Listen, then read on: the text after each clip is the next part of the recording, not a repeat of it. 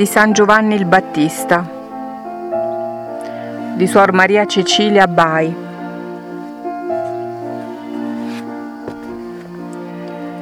Capitolo tredicesimo. Giovanni aveva compiuto dodici anni quando Dio diede il permesso al demonio di tentarlo e travagliarlo ma prima ebbe una grande aridità e afflizione di spirito. E fu appunto quando il Salvatore del mondo, andato al Tempio per la solennità della Pasqua, si smarrì e per tre giorni stette lontano, cioè nascosto alla sua Santissima Madre e a San Giuseppe, suo padre putativo. Allora appunto il fanciullo Giovanni sentì in se stesso una grandissima desolazione, volendo Dio che anche lui fosse partecipe del dolore che soffrivano la Santissima Vergine sua madre e San Giuseppe. Così, oltre alla desolazione interna che sentiva, il nostro santo era anche sommamente afflitto e angustiato. Ebbe qualche lume delle afflizioni in cui si trovavano Maria Santissima e San Giuseppe, per la perdita del fanciullo Gesù, ma non l'ebbe con tutta la chiarezza, perché essendo sommamente afflitto non poteva capire quei lumi che alle volte Dio gli mandava, nonostante Dio facesse tutto per provare il suo fedelissimo servo.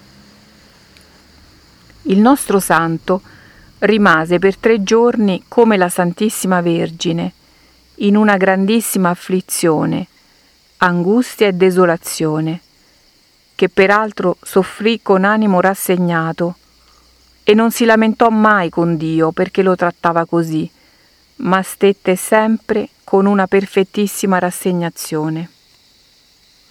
Il terzo giorno poi si sentì riempire l'anima di una consolazione così grande che superava la pena e il travaglio sofferto nella sua desolazione, ed ebbe una chiara notizia di quanto il Salvatore del mondo aveva operato in quei tre giorni in cui era nascosto alla Divina Madre e del felice ritrovamento per il quale la Santissima Vergine si consolò molto, come pure il suo padre putativo, San Giuseppe.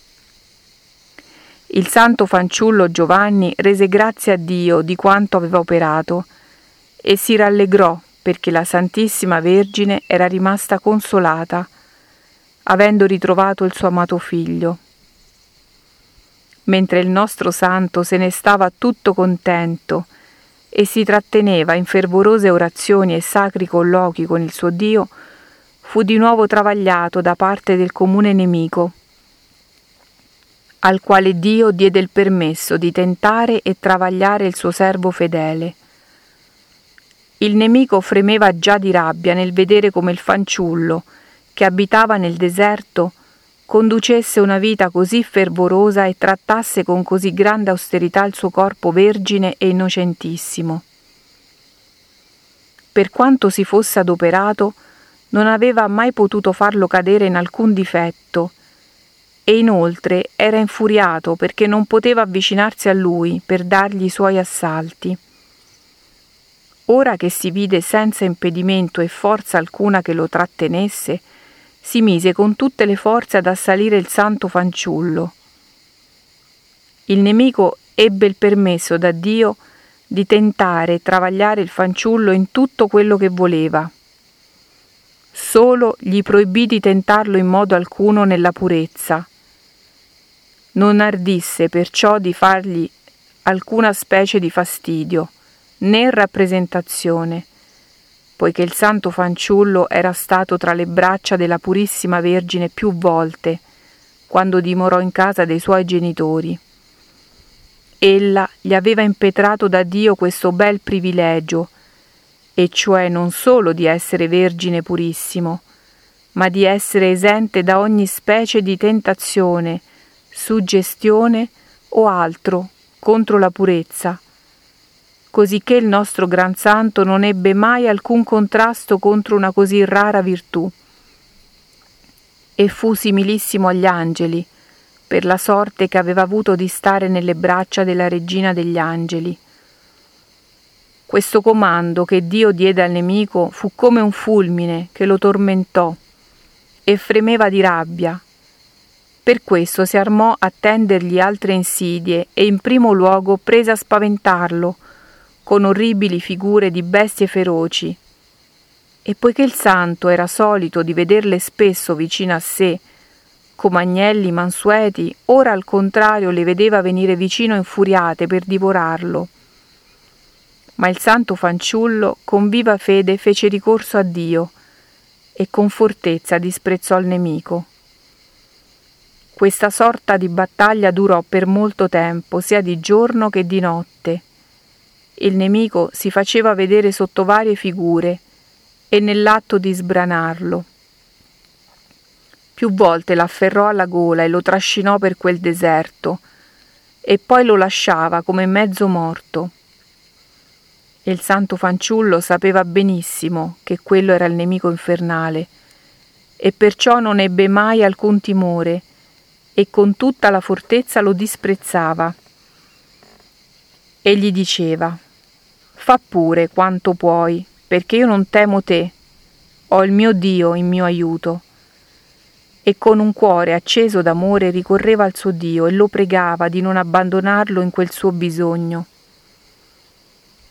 sentiva la forza dell'aiuto divino e con tutta fortezza disprezzava il nemico che si infuriava sempre di più nel vedersi vinto e disprezzato da un fanciullo di così poca età.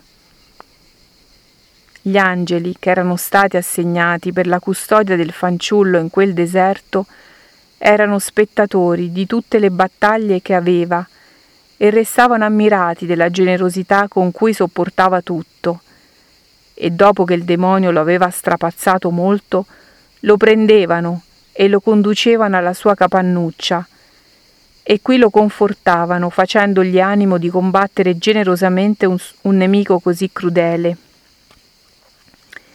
Il demonio, vedendosi così superato, se ne andava molto confuso e aspettava qualche giorno a tornare all'assalto, facendolo poi con nuove invenzioni. Altre volte, mentre il santo stava in preghiera, molti demoni, sotto forma di vipere, lo circondavano, in modo che non aveva dove voltare i piedi, perché il suolo era tutto lastricato di queste bestie, e tutte stavano con la bocca aperta nell'atto di avventarsi contro di lui. Il fanciullo volgeva lo sguardo intorno, e da ogni parte si vedeva assediato, e alzando gli occhi al cielo chiedeva aiuto a Dio, e poi con voce imperiosa li scacciava, comandando loro che se ne andassero da lui. Quelle bestie, sibilando, si dibattevano e se ne andavano.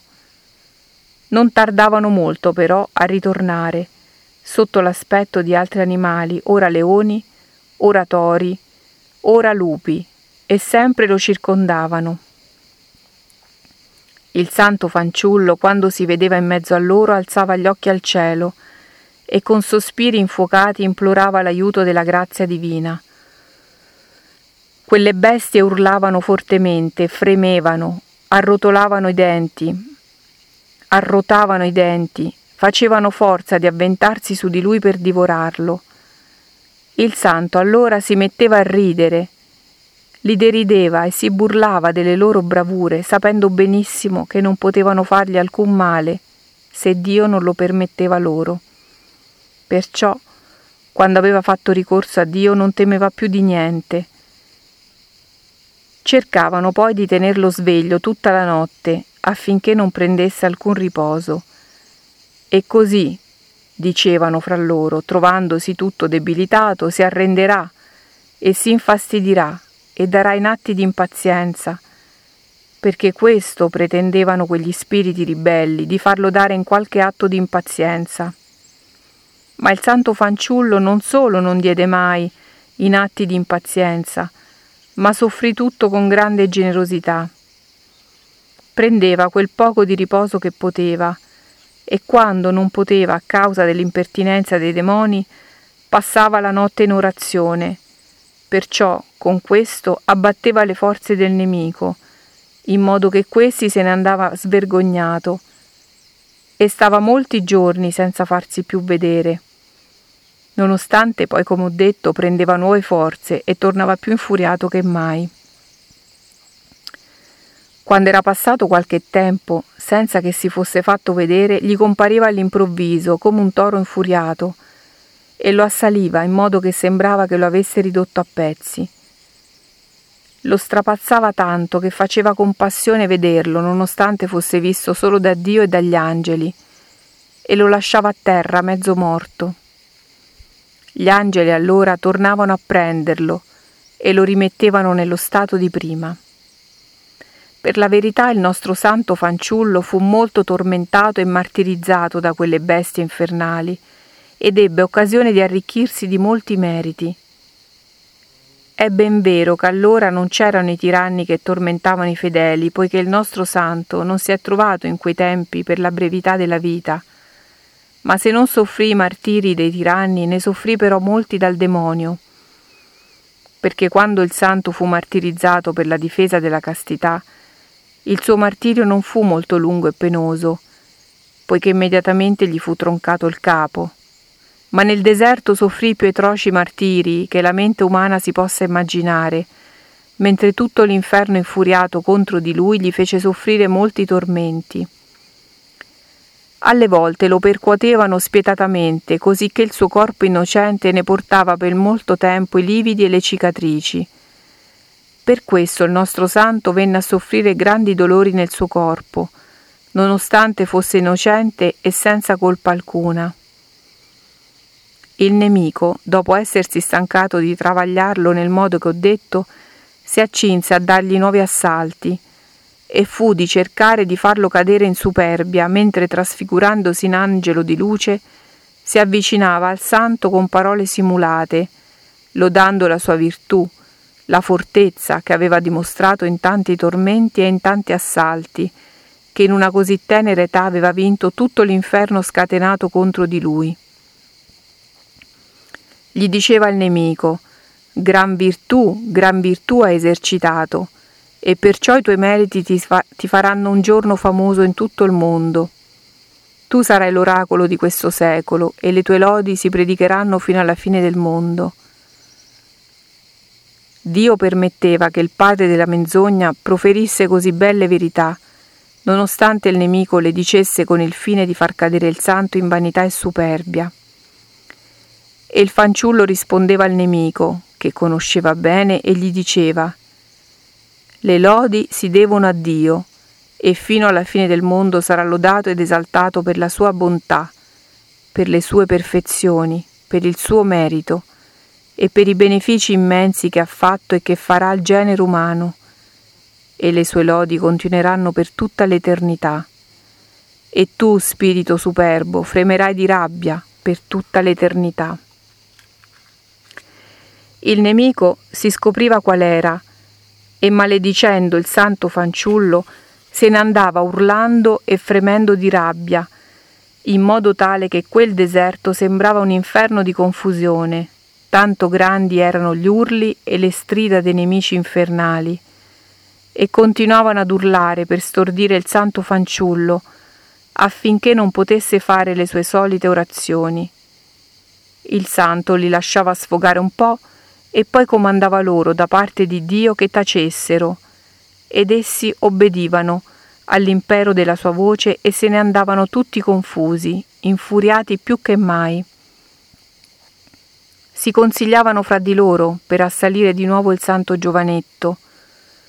Tutta la loro rabbia era perché non potevano travagliarlo in cose contro la castità. Di questo quegli spiriti immondi non potevano darsi pace, e si rodevano per la rabbia.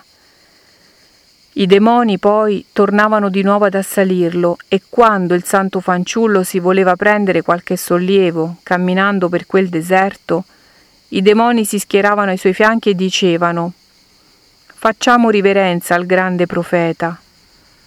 E il santo fanciullo rispondeva Solo a Dio onore e gloria. E i demoni se ne andavano confusi. Il santo poi era solito trattenersi a rimirare quei piccoli animaletti di diverse specie che c'erano nel deserto.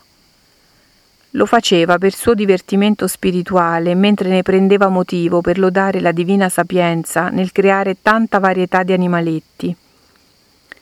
Il demonio, che si era accorto di questo, si prendeva gioco di trasfigurarsi in quei piccoli animaletti, ma in maniera così spaventosa che metteva orrore. Il santo, che si accorgeva di questo, gli diceva Dove è andata la vostra bellezza, o spiriti superbi? A quale segno vi ha ridotto la vostra superbia? Disgraziati che siete. Lo spirito superbo si ritirava e fuggiva. Altre volte, mentre il santo fanciullo pregava, gli facevano circolo intorno sotto forma di gente armata, con armi alla mano, tutti pronti a trucidarlo. Il santo, nonostante si vedesse così assediato, non si abbatteva, ma continuava la sua orazione con più fervore.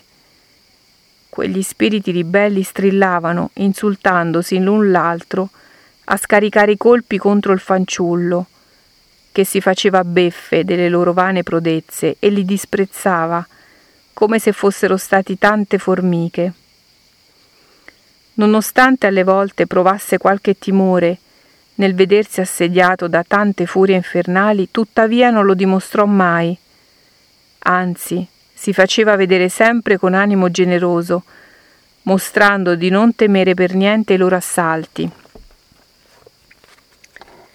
Il santo fanciullo aveva un'arma molto potente per vincere e superare tutto l'inferno armato contro di lui. Questa era la santa orazione e la fede. Perciò, armato di orazione e di fede, il santo superava tutte le arti del nemico. Inoltre la vita penitente e la sua angelica purezza davano un grande spavento al nemico, in modo tale che soffriva una grande pena nello stare alla presenza del santo fanciullo, nonostante non si curasse di soffrire molto, per la vana speranza che aveva di vincerlo.